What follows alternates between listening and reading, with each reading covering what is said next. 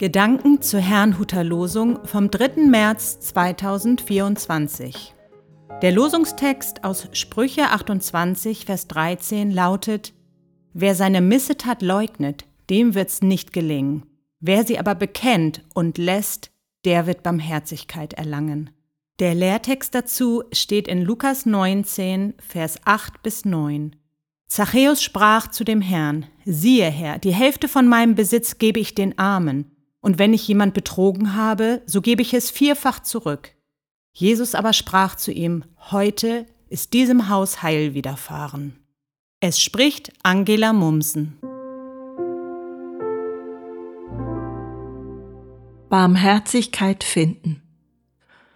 Wer braucht eigentlich so etwas wie Barmherzigkeit?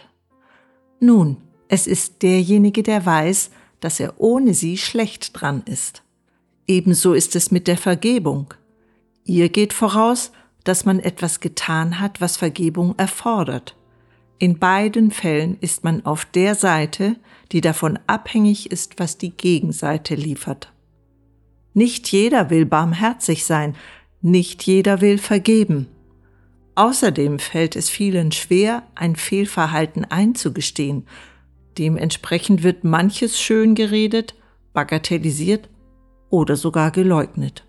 Über solch ein Verhalten wird im heutigen Losungswort gesagt, dass es keinen Erfolg haben wird. Besser ist es, reinen Tisch zu machen. Dazu gehört etwas, das uns manchmal sehr schwer fällt. Man muss den Dingen ins Auge sehen, und zwar so, wie sie sind, und nicht, wie man sie gerne hätte. Das bedeutet Ausreden und Begründungen sowie Schuldzuweisungen zu unterlassen und ehrlich vor Gott und sich selbst zu werden. Im Lehrtext lesen wir, wie der Zöllner Zachäus Jesus versprach, den Armen die Hälfte seines Besitzes zu geben. Das klingt doch wirklich großzügig. Nun hätte Zachäus sich zurücklehnen und sagen können, wenn ich so etwas mache, kann ich ja kein so schlechter Mensch sein. Doch er wusste, dass er in Wirklichkeit ein Betrüger war Deshalb wollte er den Geschädigten das Vierfache zurückgeben. Darauf sagte der Herr zu ihm, Heute ist diesem Hause Heil widerfahren. Als Jesus in sein Haus kam, fand Zachäus etwas, das man weder kaufen noch sich verdienen kann. Annahme und Barmherzigkeit. Das veränderte ihn völlig. Haben wir auch erlebt, dass Jesus uns annimmt, sogar mit unseren Fehlern?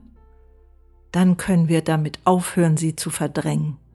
Stattdessen können wir in den Spiegel schauen und uns über Gottes Barmherzigkeit freuen. Ich wünsche Ihnen einen gesegneten Sonntag und als Gebet habe ich heute die erste Strophe des Liedes Mir ist Erbarmung widerfahren. Mir ist Erbarmung widerfahren, Erbarmung, deren ich nicht wert. Das zähl ich zu dem Wunderbaren, mein stolzes Herz hat's nie begehrt. Nun weiß ich das und bin erfreut und rühme die Barmherzigkeit.